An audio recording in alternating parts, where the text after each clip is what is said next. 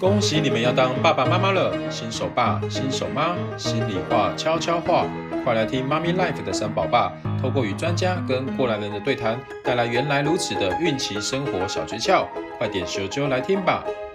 欢迎回到妈咪 Life 会客室，我是三宝爸 Gary 妈咪盖执行长，今天欢迎我们的特别来宾阿尔法金融科技董事长杨秀慧，欢迎 Gary 好，各位妈咪盖的好朋友们，大家好，我是 Serena。好，我们这集的节目哦非常特别，我们要聊聊女力智慧家庭懒人财务管理法哦。嗯，我想在聊这个主题之前，我想可不可以请我们这个集智慧与美丽一身的杨董 Selina 帮我们稍微自我介绍一下好吗？好哦，谢谢大家。呃，我叫 Serena 哈，我过去在呃外商银行有二十六年的经验。那去年我退休了，我就创立了阿尔法金融科技，所以我现在是担任阿尔法金融科技的董事长。那呃，这这么多年来，我其实一直都在金融业，所以其实我也刚好有幸见证了台湾财富管理很精彩的这二十六年。那我自己对投资理财非常有感触，因为台湾人呢做投资理财，其实在这个框架下，大部分都在买商品。好，把自己的投资理财铺露在这种市场的涨跌当中，所以我现在做的是金融科技，我觉得这个心情很不一样，因为我很轻松的感觉，对我终于可以呃用一个比较简单纪律的平台来帮助投资人达到他的财务目标。嗯，太好了。嗯，那我们刚刚有聊到说，就是因为 Selina 有自己有两个宝贝女儿嘛，对不对？是。对啊，可不可以聊聊说，哎，当初这个你？因为我跟大家补充一下，Selina 她过去在外商银行，是非常大的外商银行担任高阶主管，是非常高的一个要职哈。所以说当初呃有这两个宝贝女儿，对于你的工作上面有没有什么样的一个影响呢？嗯，有的。其实我是非常晚婚，嗯，我三十九岁才结婚，然后四十岁的时候就生我第一个大女儿，嗯，然后四十五岁的时候又生了第二个女儿。那所以他们现在一个人六年级，一个二年级所以其实我是比较晚婚，所以我现在小孩还小，但是当然我也很 enjoy 在这个现在小孩那么成长过程里面的一些。呃，家庭的亲情关系，我现在其实自己很 enjoy 哈。那我有两个女儿，所以想想必我的生活是非常忙碌。因为我过去在外商银行，其实就过很忙碌的生活。对。那我现在自己创业，其实也是很忙碌。那再加上我长期以来就是也在社团里面，我不但是参与社团，而且我也创社团。所以我我的生活时间被非常多部分分割，嗯，所以我自己觉得时间对我来讲其实是一个很重要的资产，很很稀缺的一个很宝贵的资产，对，也是我一个很重要的挑战，就是我每天怎么样把我的时间做最佳利用，这真的是我的一个考验。嗯嗯嗯。OK，那在你这么忙碌的过程中，那女儿有没有觉得说，哦，妈妈怎么那么忙啊，没有空陪我？那针对像这样子的问题，你怎么去面对呢？呃，哎、欸，这真的是我一个很大的问题，因为我我生了小孩以后，我就想说我要怎么样好好陪伴他们，但是因为我的工作跟社团占我太多的时间，所以我真的陪伴他们的时间很少。是，那很小的时候呢，我就都交给保姆。OK，所以每天呢，保姆就会帮我把他们的生活都一切料理好了才送回家。Okay, 嗯，那晚上就是唯一我陪他们的时间。OK，所以这样过了很多年，那直到有一天呢。就是呃，我我女儿跟他讲讲过了一句话之后呢，我就从此改变了我对这个工作的安排。哦，一句话改变了你的很多的作息哦。对，就是有一天，因为他念小学，他念一个私校的小学，然后有一天校长就打电话给我，然后他在旁边，嗯那校长就说。哎，妈妈，恭喜你哦！你女儿得到了学校的模范生哦，我就很开心。然后我在电话的那一头我就笑了。是，那我女儿在我旁边，她就问说：“妈妈，你笑什么？”我就说：“哦。”那个校长说：“我把你教的很好，所以你这次得到了学校的模范生。”嗯，结果你知道我女儿说什么吗？她说：“妈妈，哪是你教的，是爸爸教的。” 所以我，我所以小孩真的很很很直接，对不对？我很受伤，因为我就想，哎，是不是我太忙碌的生活疏于照顾他们，所以他们觉得他们一一路的成长。都是爸爸的功劳，不是妈妈的功劳，所以我就从此在想，我怎么样改变我的生活形态，多一点时间来陪伴我的小孩。嗯，确实，其实真的是一个很两难的，在因为 Selina 过去的这个职场跟工作的花非常多的时间，而且非常杰出的一个专业经理人哦，那他确实在工作跟生活上面需要做很多的取舍。嗯，对啊，那这个部分也是我觉得现在很多听众、很多妈妈现在的问题，因为我们我们尤其是在中部以北的妈妈。我觉得十个妈妈里面，可能超过一半都是双薪家庭。因为现在的职业几乎都要上班，几乎都是了。对，那我就是常常检讨，就说，哎，我们其实人生是有多重角色。是，像我们可能是别人的女儿，是，好，那也是妻子。对，我们结婚了，也成为这个妻子，妻子。然后呢，生了小孩又变成妈妈。是，那我也是人家的媳妇。Yeah, 所以有的时候光把这四个角色都兼顾得很好，就非常的困难。嗯，没错。所以我有时候常常在想说，哎，其实我们人生的各种角色里面，你要怎么样平衡的把它扮演好？嗯、我觉得真的是人生的课题。对，真的。那尤其是当妈妈这件事情，我觉得你永远都不能重来。嗯。哦，因为我女儿现在一晃眼，在我的忙碌生活当中，她们她也十二岁了。那我就想，哎，我有没有错过了他成长的黄金时候？有没有在他学校最需要妈妈的时候，我有陪伴他？譬如说像班亲会，有一次他就拿那个班亲会的报名表给我说：“妈妈，我帮你勾好了，不会参加，你签个名就好了。”哇。这么贴心呢、啊？我也，我也帮你勾不参加，我也很受伤。我就想，明明我这一天好像可以耶，啊对啊。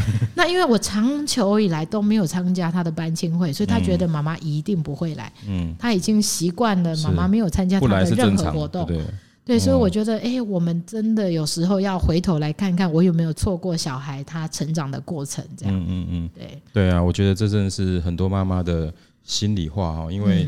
真的想要兼顾所有事情，真的没有那么容易，真的是需要智慧，需要很多的这个把自己安静下来的时候去思考很多的问题，才有办法真的找出自己最想做、最有价值的那件事情。嗯，对啊。那想请问一下 Selina，因为呃，因为其实我记得老公也是金融业嘛，对不对？是是。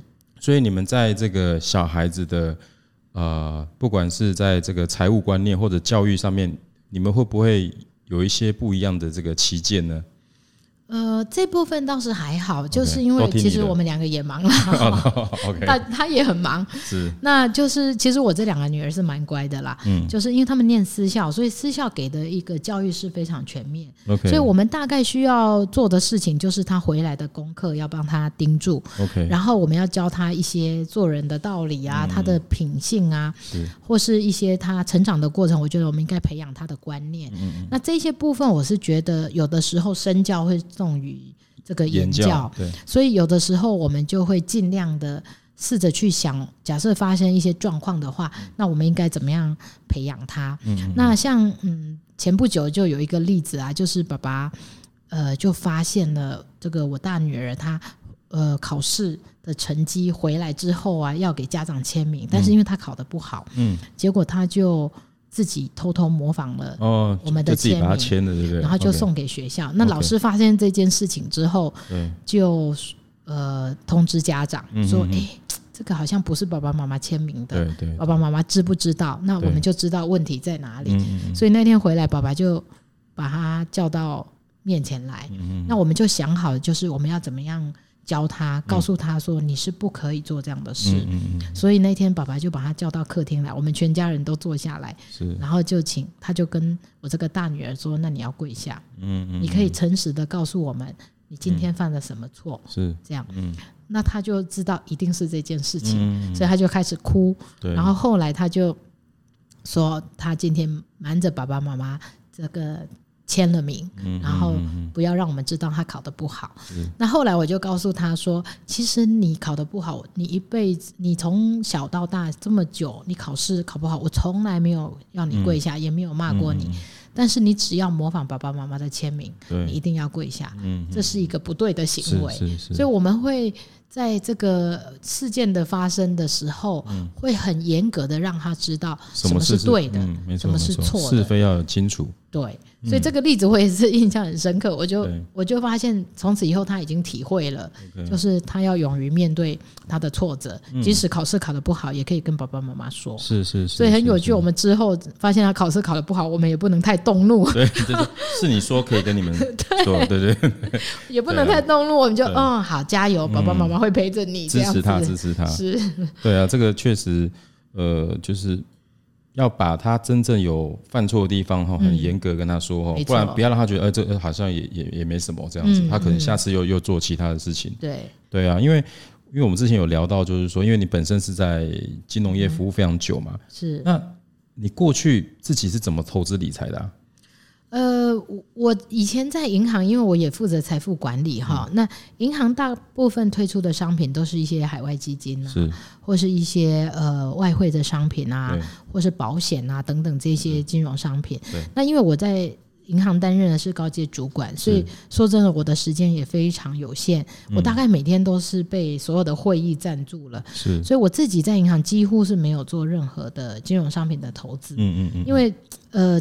总觉得我没有太多的时间去看盘，对，然后我也不想把我的钱暴露在在太高的风险之下，是是是，所以我我通常做的投资都是要很长期，而且很稳定的一种投资，嗯嗯，对，所以比较不会是那种金融商品的短期进出，这个比较不是我以前做的。那很多人以为想说我在银行一定我买了很多的金融商品，事实上我很少很少买，因为我太忙了，所以我基本上没有看盘。嗯，对，我觉得这很棒哎，因为忙，所以。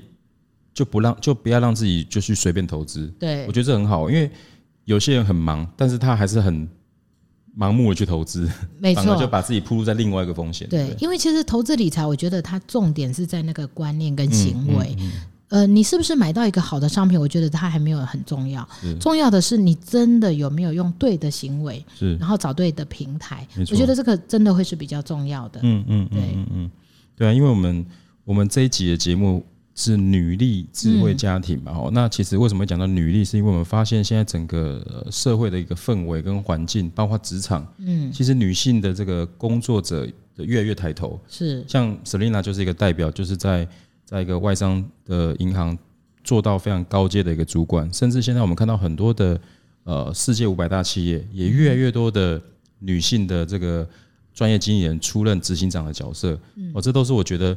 呃，女性同胞现在是真的是非常有呃自主权的一个时代哈。嗯，那你觉得女生是需不需要她保有自己的财务独立或者是自主权？你觉得这件事情你怎么看这件事情呢？欸，我一直都是保有财富独立跟自主权，所以我也很推崇。我会觉得每个就你的是你的，对先生的也是你的，呃，还是先生是他的，欸，这样最好，这样最好，对，这样最完美，对不对？OK，对我我也觉得这样女生都觉得这样很棒。对，但是我是觉得，其实现在的女性都很优秀了哈。像我个人，我自己觉得我就是兼顾家庭、职场还有社团，是我其实是各方面我都要兼具。那我因为比较晚婚，所以我自己的财务在我结婚以前我就已经很独立。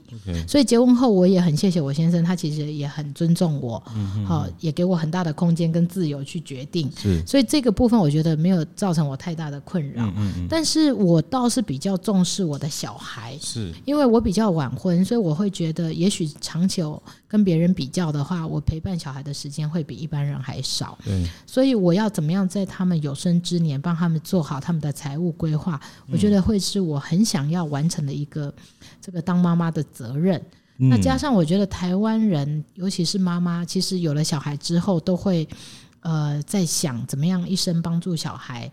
他呃不但教他成为一个好的人啊，让他一生有一个好的工作，是，然后有一个好的家庭，同时也是希望他一生他不用为钱而烦恼。所以我也在想，我自己就是金融业。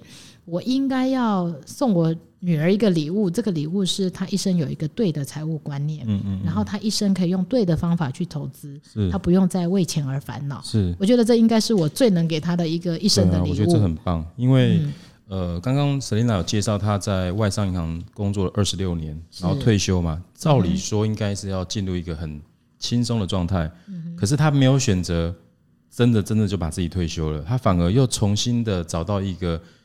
呃，另外一个金融业的一个一个新的金融科技，然后开始创业，做了阿尔法科技这样子的一个新的产品。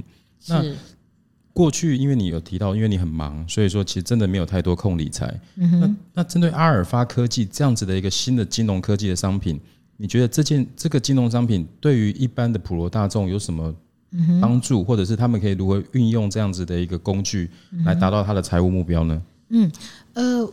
阿尔法金融科技啊，其实呃，创办人是我先生，然后我是退休以后我就接任了阿尔法金融科技的董事长。那我我真的很有感觉，因为过去我二十六年在传统金融呢，我们做的其实就是卖产品，是就是不断的鼓励投资人他去买商品。嗯嗯。好，但是呢，其实台湾有一种现象，就是大部分的投资人他是满手金融商品。是是。哦，他在证券公司买一点股票，可能到银行买一点基金，到保险公司买一点保险。是。那他就是片片段段的买的非常多的商品，但是他也不知道到底这些商品整合起来是不是最适合他的，嗯嗯，长期到底可不可以达到他的财务目标，他并不清楚。是，那金融科技在台湾其实是一个非常新的领域，是我相信也是未来二三十年绝对是一个很重要的主流。没错，所以我常常说我是从一个红海跳到蓝海。哇，哦，因为我 我我真的觉得，因为其实刚好产业在转型。年轻人慢慢的崛起，他也不再会用传统的方式去理财。嗯嗯。那大部分人他透过手机就可以完成他所有的事情，包括他的食衣住行娱乐。没错。那包括理财，我相信未来手机也可以完成理财的事项。嗯。那机器人理财因此就崛起了哈。是。所以阿尔法金融科技主力，我们也在做机器人理财。那我应该先说呢，机器人理财它在全世界是一个呃被被证明非常成功的投资平台。所以像在美国第一家机器人理财公司叫做 Betterment，他们已经做了十年，哦，到现在都有呃超过两百亿美金的资产规模，也有超过六十六万个投资人，所以也是一个很大的公司。是那。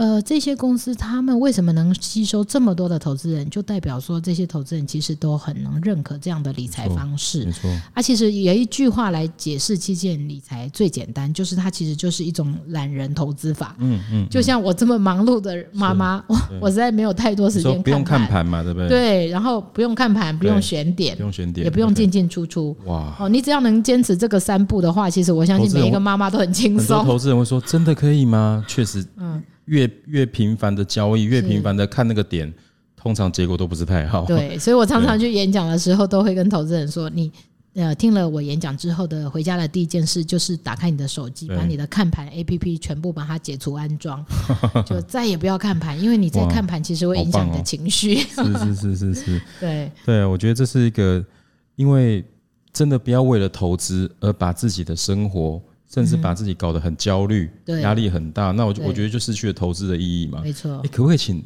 我不晓得这可不可以分享？可不可以请你分享一下你自己怎么帮你小孩规划的？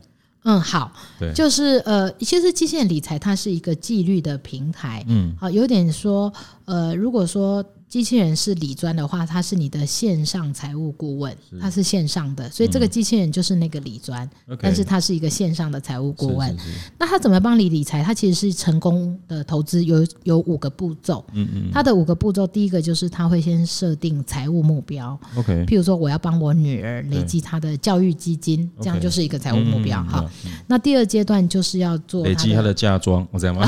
对对对对，累积她她一生的资产 哈。那第二个就是它会衡量你的风险属性，Okay. 因为每一个人的风险承受能力不一样，嗯、所以他会精准的评估。嗯、那第三个呢，就是他会做资产配置。是。什么叫做资产配置呢？就是你的资产里面有多少钱要放在股票的比例，嗯、哼哼多少钱要放在债券，或是多少钱要放在不动产的这个比例上，这种叫资产配置。OK，好，OK。第三个步骤结束之后，就是第四个叫做投资组合的建立。OK，因为我有资产配置，我那我要买哪一档商品，我要有组合嘛，哈、嗯，所以就投资组合。那第五个呢，我觉得也是最重要，也是机器人理财最大的精神，就是再平衡机制。是是，好，就是当你前面的。这个投资组合或资产配置，它的比例偏离了以后呢，嗯、那系统它会自动帮你做再平衡，把你的比例调回来原本最适合你的那个比例。是，是所以这个叫再平衡。所以只要机器人理财，呃，你进到这个系统之后，它会自动完成这五个步骤。嗯，那完成之后呢，你就已经做到一个最佳的这个投资理财了。嗯，那。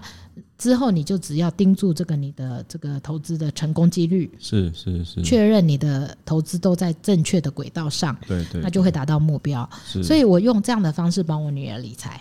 哇，那我怎么帮他理财呢？因为我女儿现在才八岁，我小的女儿才八岁，是，所以我每个月用定期定额一万块的方式，对，去帮他投资。对，那我当初帮他投资的时候，我也做过一个试算，我在这个平台上有试算。嗯、那我怎么试算？就是从他八岁开始，我就帮他投这个一万块。当然现在他没有生活能力，所以钱都是我付的。是，那等到他可能二十岁了，他也许可以自己，对，我就把这个交给他说，哎，那妹妹换换换你自己存的哈，我就妈妈就不再帮你存的，这样子。哈，嗯，好，那他可以一直存，那我就是设定他一直存到他六十岁，嗯，所以代表从现在开始到他六十岁还有五十二年，是，好，那我有从平台算过，就是说这样子五十二年累积下来的钱呢，在他六十岁的那一天，我们平台有一个功能叫蒙地卡罗试算.他会帮呃这个投资人的投资组合从市场上市场试算一万次。对，好，看一下这个投资组合可能的成功几率，对，你会落在哪里？对，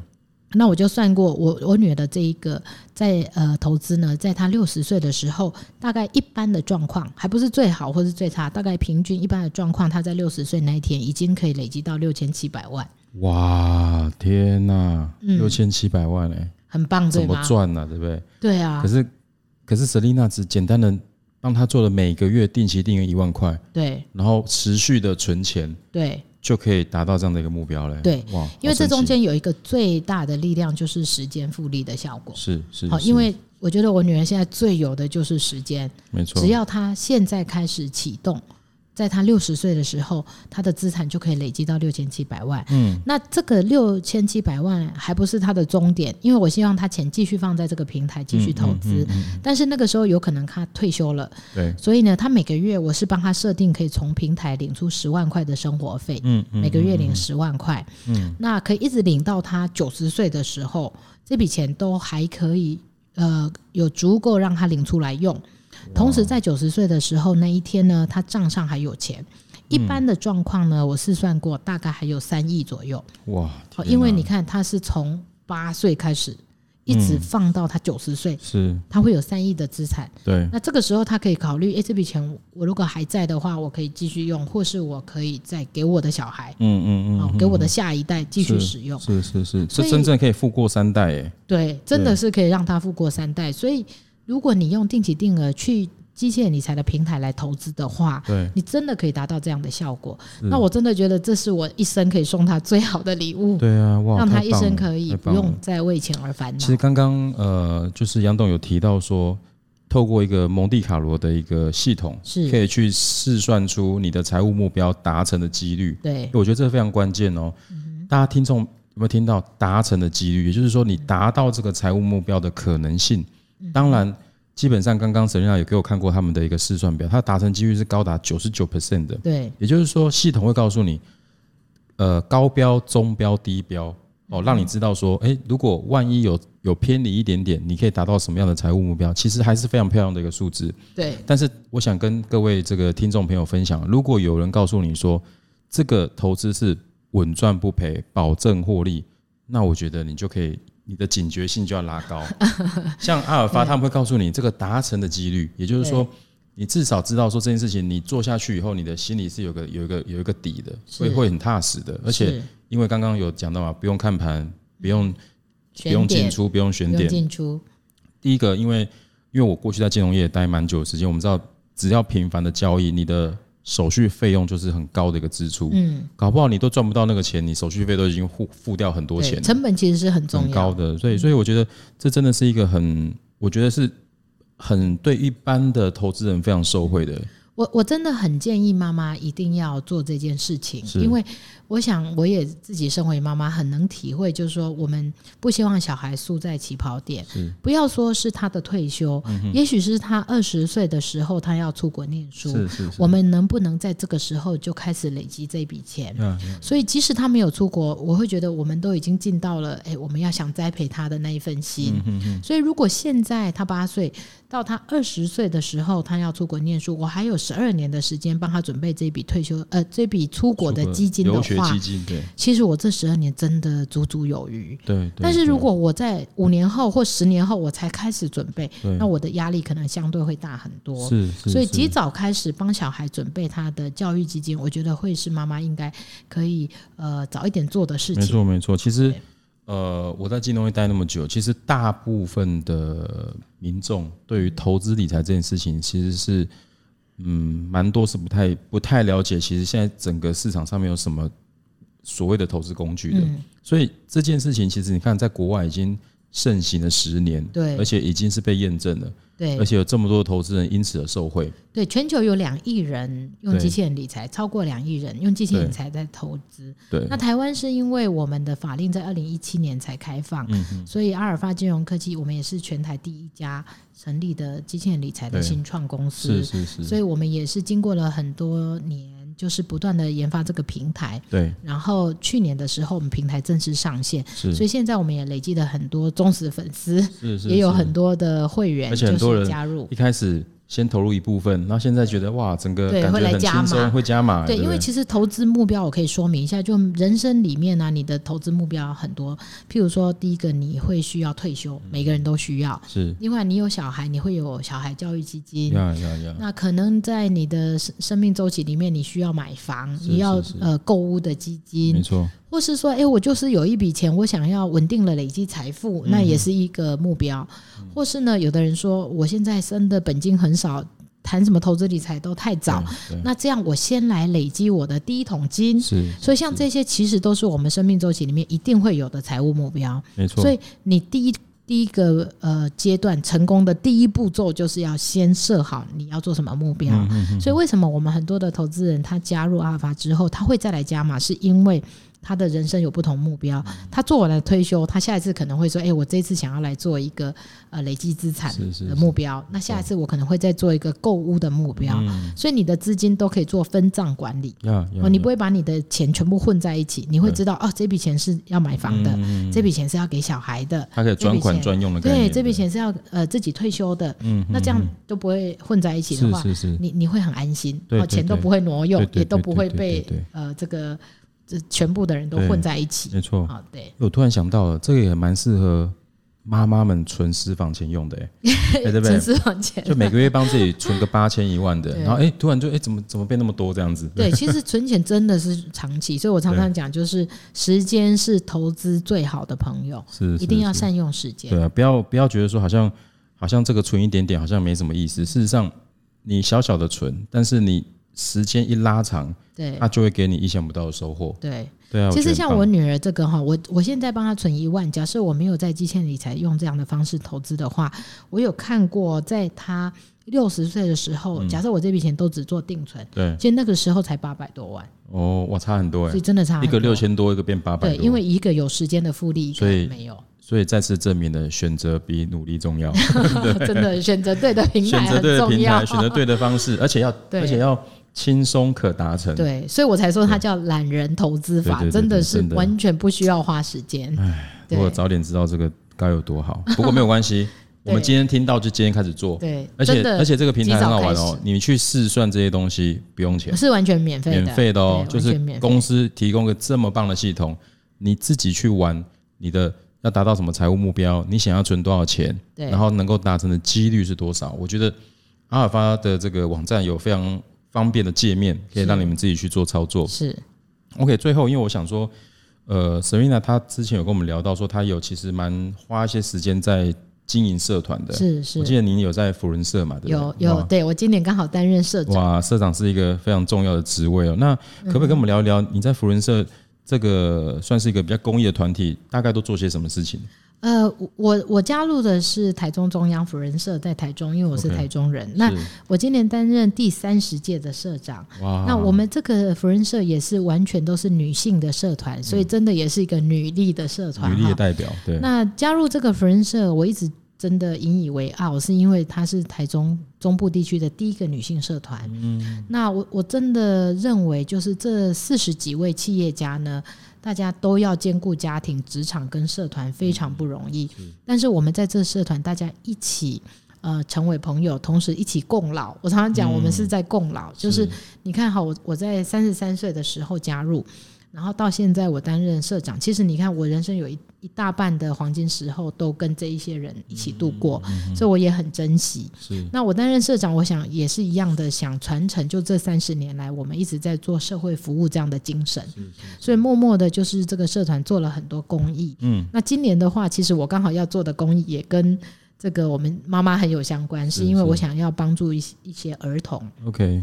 所以，我们今年订定的服务计划，刚好也是要做儿童的专案，那主要是想要帮助在台湾一群没有办法为自己发声的儿童，像说弱势的儿童，弱势的，或是呃，他们可能辍学，或是吸毒啊，受保护管束，或是他们是。发展迟缓的，是是是，或是可能他们是偏乡教育的小孩，或是比较贫瘠的，是。好等等，就是这一些领域的小孩，其实他们都很需要帮助，尤其这一两年来，因为疫情的关系，其实很多单位他们都。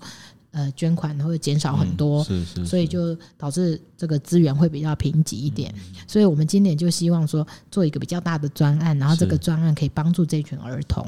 那我觉得这个很有意义。就即使我们把时间花在这里，我觉得呃，也像是妈妈的心情，是，就是说，哎、欸，这是别人的小孩，但是我们身为妈妈，我们也能体会怎么样能帮助他们。对，所以虽然是在做，虽然是社团，也不是公司。但是你花了时间，但是你会觉得有意义。嗯，那我带我做这些事情，我都会带着我女儿。对，我希望他们一起参与，是因为他也了解，就是说，当他有能力，他也可以付出他的心力。所以我说，这就是一种身教。嗯、对，对对，就是他知道妈妈在做什么。有时候我在忙，不是在忙一些应酬的事，我在忙可能是公益的事。是是是。那如果他来参与，以后可能他也会耳濡目染。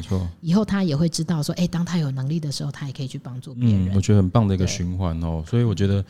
确实就是在我们在社会上，其实每个人的这个现况都不太一样。嗯嗯，那如果说我们现在呃行有余力，或者说我们有呃比较好的一些资源的时候，我们其实可以多回馈这个社会，让因为其实这些儿童也是我们台湾未来的主人翁嘛。对如果他的他能够往正向发展，其实对整个台湾也都是一个很好的一个事情。而且这些孩子受到你们的帮助，他未来如果他有更好的成就的时候，他我相信他也能够再回来，再回馈给其他的这些需要的朋友。我觉得这是很好的一个循环。对，对啊，太棒了！我觉得今天真的呃聊了很多，也听到 Selina 很多她的家庭的财务观念，然后还有包含她怎么样有这个起心动念来创业，然后做出一个这么有前瞻性的一个呃金融科技的一个产品哦。那我想我们今天的节目应该会把整个。呃，阿尔法可以怎么样去试算这些财务目标的连接？嗯、我们到时候会放在这个呃我们的节目说明。那如果说杨董未来有一些比较适合大家可以参与的公益活动，也欢迎可以呃一样给我们的听众分享，搞不好我觉得可以让更多人一起参与这些计划。哦哦、那我相信这个社会会越来越祥和。没问题，非常感谢你今天宝贵的时间，谢谢，谢谢，期待你下次还有机会来上我们的节目。没问题，谢谢，谢谢，谢谢大家，嗯，拜拜，拜拜，拜拜。